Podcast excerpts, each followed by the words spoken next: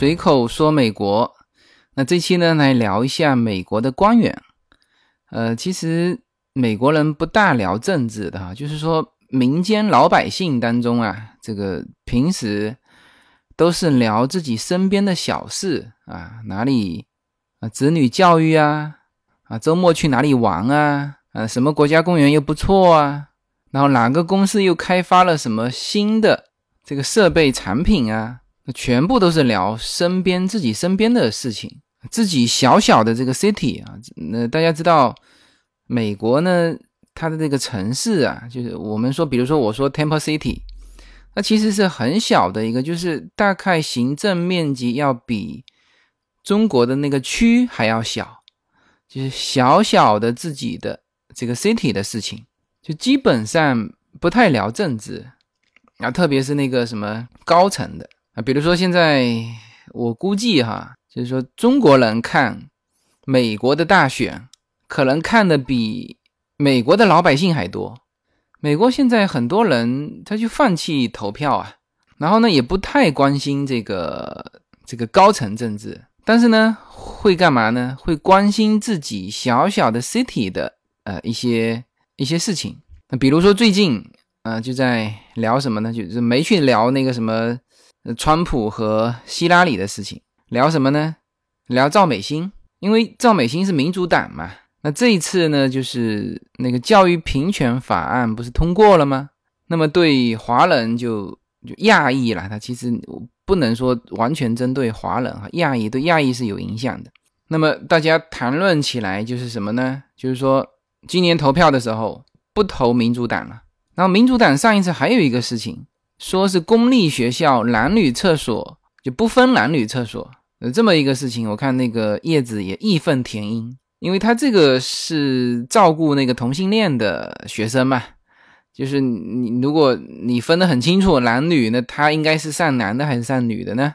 是吧？他意思就是说不分男女，然后叶子就义愤填膺，他说这个那个提案是奥巴马提的嘛，然后呢，大家都说你奥巴马自己的女儿是上私立学校。然后说公立学校这个厕所不分男女，然后大家就反对。所以说今年民主党其实够呛，反正其他的我不知道哈。至少在加州，像赵美心，我估计今年就够呛了。为什么呢？因为他肯定是站在党派的立场支持教育平权嘛。但是教育平权是对亚裔伤害最深的，所以我知道的就是一些小圈圈就开始说要选共和党。那就就抛弃这个赵美心，因为原来赵美心在华人当中的票几乎都投给了赵美心。其实我跟你讲，赵美心啊，这个还不会说中文，因为我待会儿会说到哈，我跟赵美心接触过两次，所以呢，就是在美国，嗯，总体上就是说民间老百姓不太聊政治，但是一旦聊政治的时候，他就是要行使权力了，知道吧？就平时不聊不聊，聊的时候就是要用自己的这个票来干一些事情了。比如说，哎，觉得赵美心不行，我要把你选掉。那这种和那种就是平时聊得很开心，到你真正要去行使权利的时候，你又又没去投票啊，这种是截然相反的。OK，这个是美国民间老百姓对政治的一个大致的一个态度。然后呢，这期是聊官员。那么美国的这些政治人物啊。在老百姓当中是一个什么样的地位呢？呃，这样说吧，我我最早接触到这种感觉是什么呢？是去台湾的时候。嗯，大家去台湾你会发现什么呢？发现一些很知名的餐厅啊，它不是摆了很多名人的照片在那边吗？你去看哈，马英九一般都是摆在最下面，小小的摆了个镜框。摆在第一位的是谁呢？林志玲啊，大大的一个相框，林志玲和这个老板照相的照片，或者是林志玲在这个餐厅用餐的照片。呃，台湾就是这个样子，林志玲摆在最上面，那个马英九摆在最下面，中间还隔了好几个。那其实美国啊也是这个样子，就是你不能说他官员的地位很低，那你你不能这么说啊。但是呢，他一定。不会那么高，就跟老百姓之间的关系是极其平等的关系。就特别是老百姓哈，就是说这种呃中产阶级啊家庭，他又不经商，当然对于商人来说，这些官员还是有点用的哈。这个，但是对于老百姓来说，第一，他们不太去接触这些官员；第二呢，就偶尔接触起来也是感觉没什么了不起啊。所以说，在美国久了的人哈。就都不太，呃，就算是有和一些政治人物握手啊，呃，这个这个吃饭啊什么的，他们也不太在朋友当中说啊，或者说也不会去铺这些呃照片。那那相反是像我这样子的新移民，哎，有的时候会接触，哎，比如说哎，接触赵美心啊，啊，接触这个什么国会议员啊，哎，还会在自己的朋友圈当中这个晒一晒，然后呢，点赞的全部是。这个隔着太平洋的这个中国的朋友啊，这个人家一看哇，你混得很好啊。其实这个就是正好的场合遇到了嘛。那么对于老百姓是这个平等的，但是对于商人还是有用的。就是从来这个官商哈，即使是在美国，呃，它也是结合的很紧密的。当然，在美国来说，它有一些东西就就没有放在下面去操作运作，就是。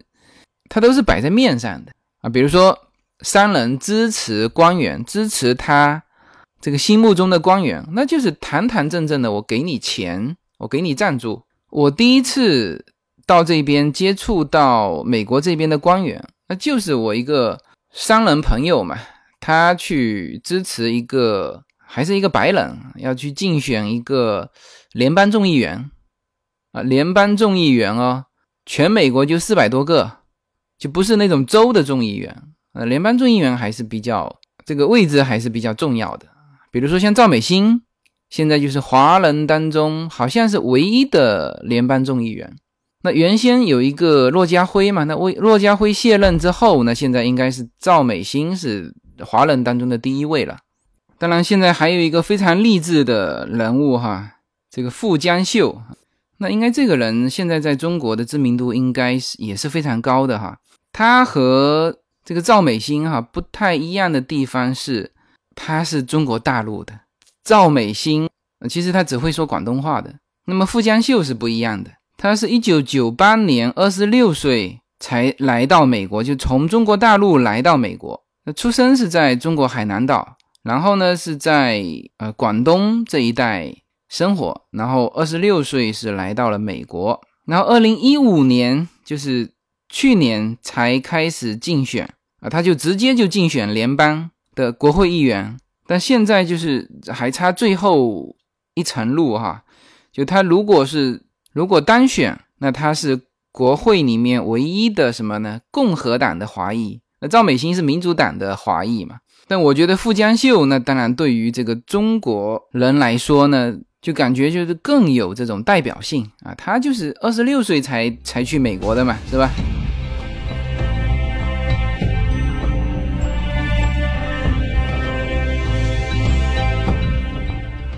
大家好，我的随口说美国移民专辑已经上线，大家可以出门左拐，在我名字下你会发现一张新的专辑，那张就是我随口说美国的移民专辑，欢迎大家点击收听，谢谢。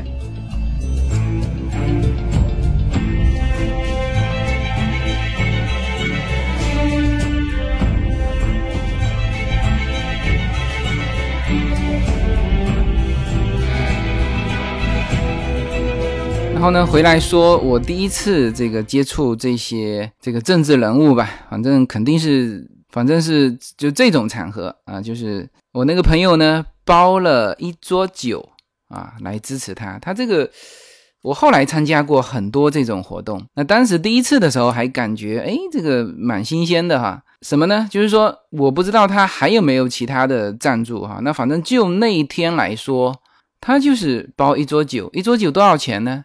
一千美金，一千美金还带十个人去吃，所以说那这一般情况下哈，这十个人呢，那我现在是都不爱去了。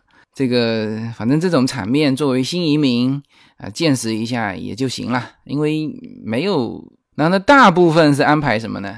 就安排国内来的一些朋友啊，他们没有见过这种场面嘛，哎，然后又是什么，就是联邦众议员，就是去感受一下啊。当然，现在从中国内地过来的朋友也都很喜欢参加这种场合，然后那种宴会哈，就属于那种要起立唱美国国歌的那种。那他还不是说像那种奏乐啊，像这种场合，他往往会请一个歌手来唱美国国歌，然后大家一起起立啊，标准姿势哈，就是右手捂住左胸，起立，然后呢一起唱。那这个是我当时第一次去参加这种场合，然后呃接触到这种美国的官员。那么后来就接触的多了，那经常会有一些这种，比如说什么市长就职。典礼啊，然后呢也是啊，一些这个工商界的朋友嘛，就包了一桌酒，就去去支持了。那我第一次见到赵美心，就是在一个还不是市长，好像是 Acadia 的市政官，是个白人。就是他们美国是这样子啊，就是市长一把手一定是民选的啊，大家这个投票。但是呢，这个人只是就他其实很很像中国以前的那种官吏制啊，就是。官是不是干具体活的？那吏是干具体活的。那就是说，这个市政官他是干具体活的，但市长是不干具体活的。但是市长是选出来的，他是一把手。所以我后来有一次在我的一个微博上，呃，因为我参加了一个 L A 的叫做民选官员协会的一个聚会，然后我那时候写了一句，我说美国的官员都是民选的。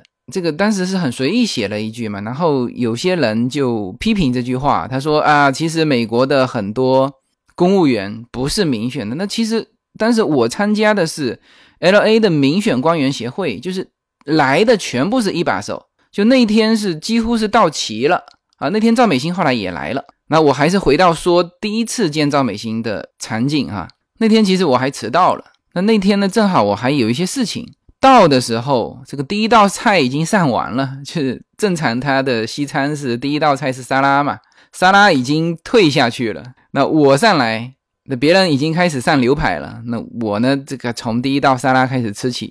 但是那种聚会哈，就那种场景，就基本上你吃不了什么东西了。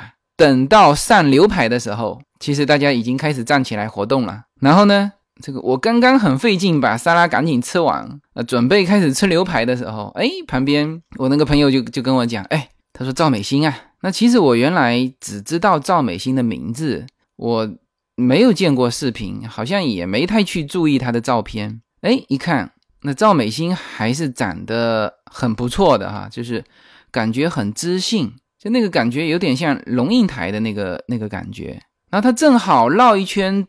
走过来嘛，那我就赶紧起来了。我一看是华人嘛，然后他旁边跟着一个助手，我估计是有这个保镖的这种感觉，因为那个女的非常壮，也是个华人。反正因为那个现场大概有一半的白人，然后华人嘛，见面全部是说说中文嘛，然后我就上去用中文跟赵美心打招呼，上去跟他握手嘛，然后他他听我说中文就愣了一下，就我还没反应过来嘛。就我不可想象说 华人不会说中文，他其实只会说广东话。然后旁边的那个就保镖，就是他的助理，他就上来跟我讲啊，他会说中文。然后他他问我，他说你不会说英文吗？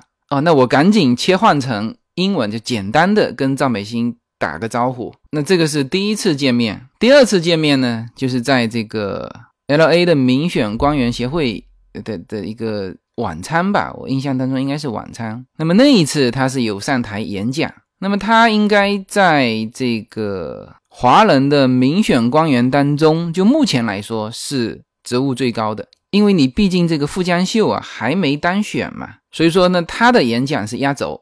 然后给我印象非常深的是什么？就那个那个会场特别大嘛，然后他上台的时候呢，下面还。这还很吵，呃，各各自之间每桌又在那边吃饭，又在那边那个讲话，很吵啊。他上来呢，直接就嘘啊，就是就很大声的嘘，然后呢，全场就安静下来，然后他才开始发表热情洋溢。那当然，他的这个演讲比前面几个的演讲都具有煽动性，讲得很好。她老公也是一个政府官员，她老公那天也有来。也上台，好像没有演讲，但是有拍照啊什么的，就是上台颁发一个什么东西给给下面的一个另外一个官员，我我也搞不清楚他颁发什么，反正她老公也是加州的一个一个什么局的官员，我听完给忘记了。那他当然不一样，他是联邦众议员嘛。那么再过几天，七月下旬，我一个朋友的这个大楼落成啊，他那个大楼啊都落成一段时间了，就是在等这个赵美心过来剪彩。所以说现在赵美心在加州华裔当中啊还是比较有影响力。但是呢，他这一次由于支持平权法案，那很多人就就在说这次不选他。那反正我觉得今年的民主党还是有点问题的啊。没有什么能够阻挡的向往。人生是一趟旅途，精彩的是沿途的风景。大家好，我是无限自由，非常高兴能够通过随口说美国这个节目来认识大家。我每周都会在洛杉矶为大家录制一期随口说美国。现在大家除了可以听到我的音频节目之外呢，还可以登录我的微信公众号。我公众号的名称是 L 一二零一零零一一五无限空间。这是一个新移民家庭分享美国生活的点点滴滴的一个个人空间。同时，为了更好的与大家互动。我还开通了与随口说美国同名的新浪微博。移动互联网的神奇之处呢，就是可以把同类的人拉得很近，天涯若比邻，世界地球村。让我们享受这个自由连接的世界吧。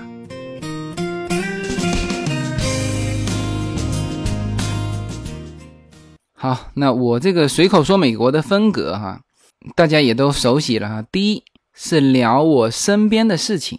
就我绝对不去看那个什么，呃，看报纸说啊这个官员怎么样，那就是聊跟我有接触到的这个官员。第二呢，我也不从什么框架结构开始聊起，我就聊具体的事情。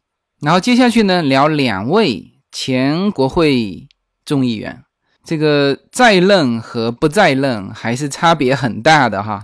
像赵美心啊，你虽然说可以接触到他他哈，但是呢，他身边还。有给他配备一些人员嘛？这个就你明显看得出来有保护的啊。虽然说这个我过去跟他握手，那他还给我递名片，就是正常交流没有问题。但是你很明显就是说旁边有人，你交谈超过三十秒就有人过来制止啊，意思就是说这个他的时间是大家的哈，这个就把你隔开了。然后呢，真正的。呃，对于美国的这个官场啊，这些官员了解的更多的，其实是这一次我接触到的这两位卸任的美国联邦众议员。那这次因为工作的关系嘛，那正好和两位这个众议员呢这个同行。那一个呢，当然就是相处的时间比较长嘛。第二呢，他们反正也卸任了，有些话这个也都随便讲。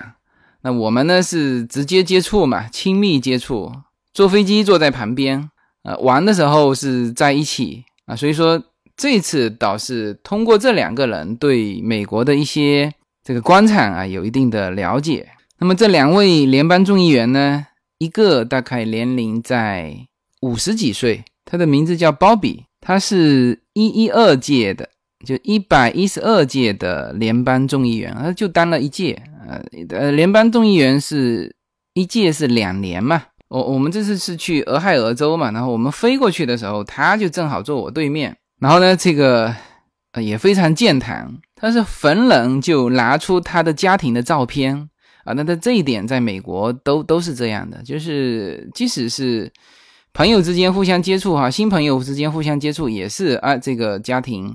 这个照片啊，哎呀，你有小孩几岁啊？怎么样？怎么都是聊这些。那他也是，他拿出一张照片，我们一看，哇塞，他有十个孩子，当然他是天主教徒了。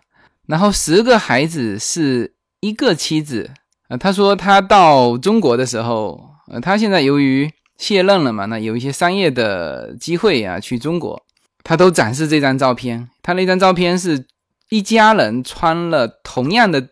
这个 T 恤，啊，所以说这个大家庭就是这一点挺好的，就是这种家庭的感觉哈。这个穿同样的 T 恤，有四个男生，好像那个老大都年龄都非常大了，他第三代都已经出来六个了，全部成员穿上同样的衣服拍的那个合影啊，真的是非常赞。然后呢？同样一个妻子，他拿这张照片给到中国的人看的时候啊，所有的人都都很新奇嘛。这个有这么多的子女，然后呢，他的妻子，我在照片里的时候还没怎么细看，后来回来的时候，因为他是一家披萨店的老板，就是我们回来的时候，在他的那个城市逗留了一下，他的那个披萨店还在开，是他的儿子这个在负责管理了，然后呢。他的妻子，他叫他的妻子送了三份披萨过来给我们，知道吗？然后我见到他的妻子，哇，真的是，你不要说看不出来生了十个孩子，这感觉好像没生过孩子。那个身材很好，而且看上去并不老，很年轻的感觉。那本身他也看上去很年轻，知道吗？然后这个一路上就在跟我们聊小孩哈，这个那我当然也问了他一些问题，这个。哎呀，英文还是要去练好来。这个就是只能交流一些很简单的，一问到深的东西，就其实就交流不到一起。呃，或者说他没听懂，或者他说的我就没太听懂。我问他，我说是不是因为天主教不避孕，所以你生这么多？那他回答的是是另外一个问题，我不知道是是不是我这个问题不该这么问，还是什么。那反正我是听说天主教是不避孕的啊，然后呢，后来我就抓住他拼命问什么呢？问当时他在当联邦众议员的时候的待遇啊，那他也不避讳，因为他现在卸任了嘛，这个也很兴高采烈的跟我在那边聊啊。他说我问他年薪多少，他说年薪十七点四万美金，联邦众议员哦。联邦众议员全美就四百多个，而且他这四百多个是对很多东西是有决定权的。我待会最后我会讲到这个九三零的这个移民法案的修改哈。我从另外一个那个年轻的联邦众议员那边得到很多消息。那我先回头说这个，如果说权力，那他们应该是非常有权力的，立法通过啊，就是这四百多个人投票，当然还有。那个每个州那两个的参议员就参众两院嘛，那这个就相当于我们最高权力机关了，而且还不是人大政协，人大你还两千多人嘛啊！你看他的薪资这个透露了十七点四万美金，应该是税前的吧？他要他们要自己报税的，但是呢，他说国家给他配备了十四个人的团队，我估计像赵美心那个出路哈，这个旁边帮他。挡人的那个保镖也都是国家配备的，就这一部分的人员的费用一年大概是一百四十万美金，这不小哈。那当然，这一百四十万美金是扣除了他的十七点四万的工资，就是他的团队，呃，国家拨就每一个人都是一样的，一百四十万。然后他说，每一个众议员每年都是把这个钱花得干干净净，因为你花不完要还回去嘛。这个你你不是说花不完我省下来放在自己口袋，这是不可能的哈，就要还回去。所以说每一个人都花得干干净净。然后他还还着重跟我强调说，当时他当这个众议员的那两年，每年都有还回去一些钱。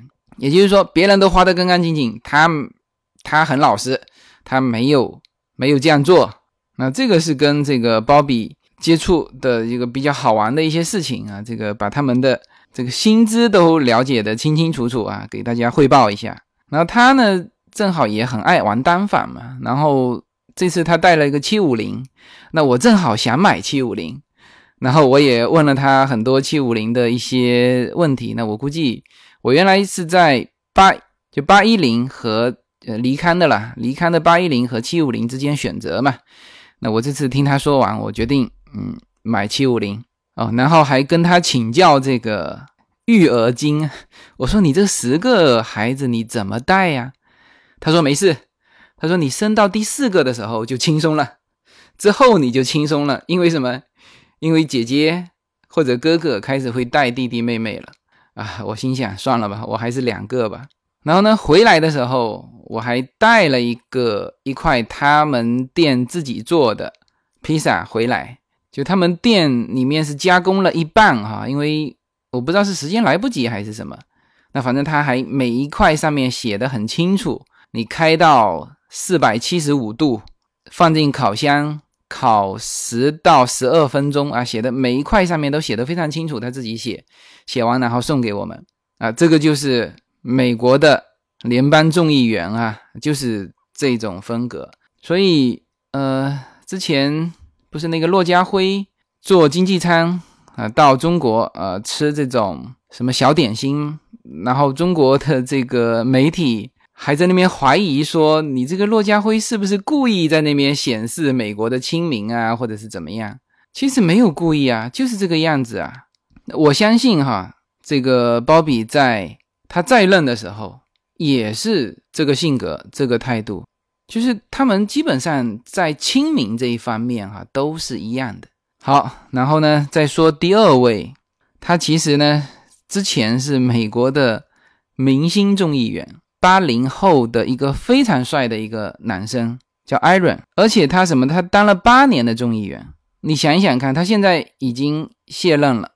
八零年的年轻人，他是。一百一十一届到一百一十四届的联邦众议员啊，这个年龄、这个位置，这也是美国特色哈。只要有人选你，你就能上哈。包括像这个这次的这个富江秀哈，从来没有从政经验，只要有人选你，你就上哈。然后呢，跟艾伦是这个回来的时候聊的特别多，因为之前呢，这个跟他们都是聊一些闲事啊，当然。艾伦给我留下印象比较深的是，他应该是在共和党里面人缘是很好的，而且呢，那关系背景也比较深。因为我们同样在同行的过程当中，我们见到了啊，同样另外一个人。那么他呢，就跟这个人拍照，拍完照，立刻把这个人的照片发给了共和党的党魁。结果呢，对方两秒钟就回了他。说这个人是他以前学校的英雄。那么从这个瞬间的交流就可以发现，艾伦其实和这个共和党内的关系是很深的，就是人缘也很好。那么反正我是一路跟他们闲扯一些，扯东扯西，扯一些不着边际的东西。然后回来到要快分手的时候，哎，我突然间想起来，我说这个九三零。其实是听友们关心最多的一件事情嘛，就是九三零到底政策调不调，是吧？众说纷纭嘛。那么最后调不调是谁定啊？就是国会定嘛。哎，我突然间想起这个事情呢，我就问他，哎，他也很熟，他直接就告诉我说，他认为这次九三零不可能调这个一比五的政策。他什么理由呢？他说时间不够。你看哈，他是这样说的，他说六月份马上只剩下。几天了，但是还没有任何风吹草动。好，接下去从七月份、八月份、九月份到九月三十号，总共国会只有八个工作日，怎么算的哈？翻过去，七月份总共只有四个工作日之后，国会就休假了。八月份整整一个月国会休假，九月份等国会休完假上班的时候，到九月三十号只有四个工作日，也就是说七八九。三个月只有什么？只有八个工作日，而这八个工作日要做多少事情？要提案提上去，国会通过，总统签字，这个时间按照他的经验是根本不够。那这个话我是相信的哈，因为他自己在国会八年时间，他应该这个开会流程不会不会说错啊。那这个事情是目前我们外界这个各种猜测里面都没说到的。是吧？那这个是说的很准、很精确的，因为它是属于核心部门的，所以说我觉得，啊，那这个消息等于是在这一期节目里面，呃，先透露给呃所有要做移民的朋友。当然，他还说到了关于 TEA 的事情，那这个呢，这一期我不展开。呃，我后来跟他聊聊聊聊完呢，我跟他约了，因为他也在，他现在工作在洛杉矶，但是他的家是不在这边。啊，是和和那个鲍比是住在一个小城市，这就不说了哈。然后呢，他是这周正好在洛杉矶，然后我当时有约他，我说我在中国这边有一个个人电台，我说大家呢都挺想了解美国的一些呃移民政策，我说是不是请他来给我们的节目做一次嘉宾？哎，那他他居然答应了。那我们最近这几天是正在约时间嘛，因为他这一周也非常忙。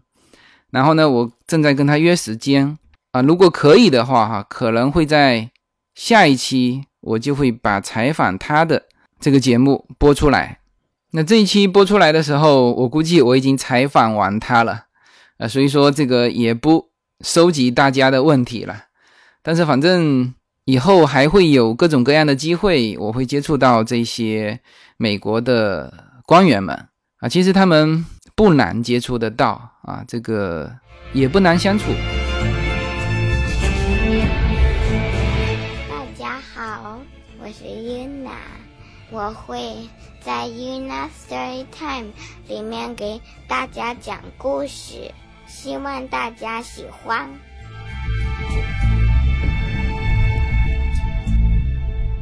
那么，国会众议员尚且如此，那么大家可想而知，在美国这些市长们的风格了哈。像目前在这些华人区啊，像 San Gable 的市长是我们华人，我每几乎每一次华人的工商聚会都见得到他，人也是非常和蔼。然后呢，这个在洛杉矶，反正是华人的大票仓嘛，反正就各种的。